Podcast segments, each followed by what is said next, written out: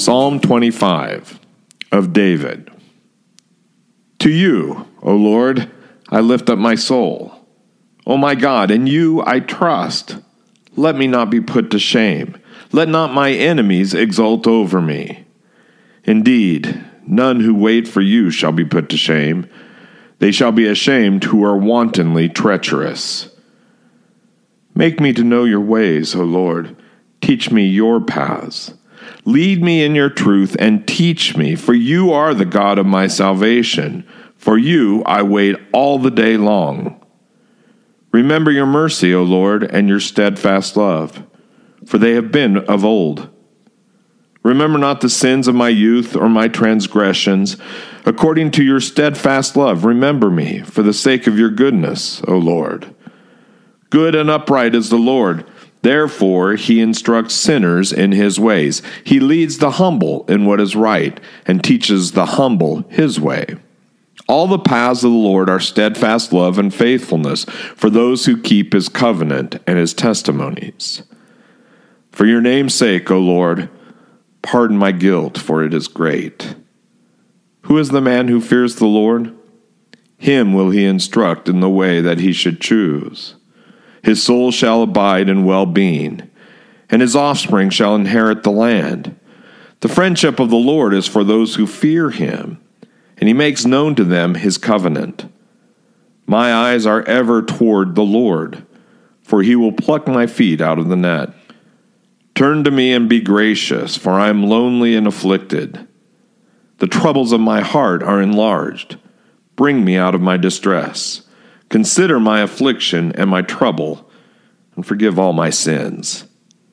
Consider how many are my foes, and with what violent hatred they hate me. O guard my soul and deliver me. Let me not be put to shame, for I take refuge in you. May integrity and uprightness preserve me, for I wait for you. Redeem Israel, O God out of all his troubles. Amen. To be in a vulnerable state is to be human. We are subject to many trials and troubles that are bigger than circumstance.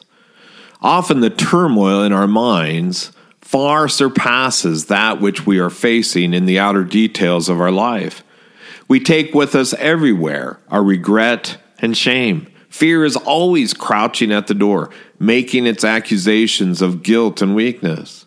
These are the tools of the deceiver, who we call Satan. There's but one answer to our weakness the necessary trust of the loving God. In trusting God for what He has done and for how He sees us, we can deal with all our enemies of our life and all the shame that seeks to roost in our hearts. These are two hindrances to our growing and advancing in the life God has called us to shame and our enemies. The enemies of our life oppose our flourishing in the righteousness of Christ. Right living, with all of its joy, peace, love, and hope, is what God is working in us and exactly what Satan seeks to thwart. He does so by inflaming our flesh with temptation and surrounding us with societal structures that promote selfishness. When we fall to temptation, we are then filled with shame that makes us want to hide. The normal response to our struggle with sin, ours and that of others aimed at us, is to try harder. Well, this simply does not work. Sin is too big, Satan is too good a liar, and the world seems so natural. We are weak and limited the only thing that can free us is grace and the love of God and depending on His deliverance and salvation. This is what trust in God is on a practical level. When we believe, we trust Him. We believe He will do what He has promised. Then, as a result of His love, we speak what He would say and do His deeds. We have grown to be more like Him, more Christ like. David in Psalm 25 speaks of the primal trust every Christian must have. To you, O Lord, I lift up my soul. O my God, in you I trust. Let me not be put to shame. Let not my enemies exult over me.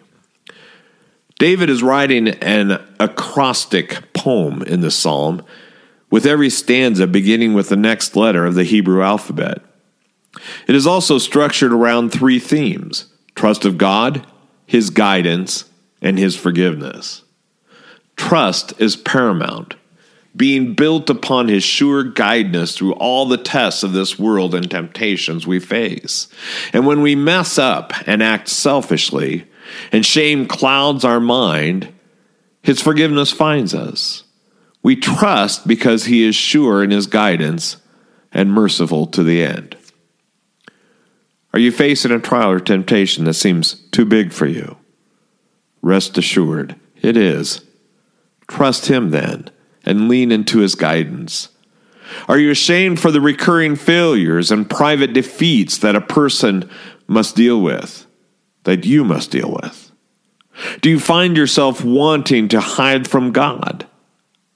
Trust Him. Cry out for His mercy that is always there, and you shall have it. Trust God. Let us pray. Great Lord and God, we turn our hearts towards you for our sustenance and our security. Guide us on our way towards the place of trust where all that happens cannot maim nor rob. Teach us to go through temptation as your Son did, not in his own power, but by your word and spirit. Forgive us when we fall and fail to trust. Remove the shame we feel that would cause us to hide from you, for you alone are our hope and the way to live. In His name, Jesus' name, do we pray. Amen.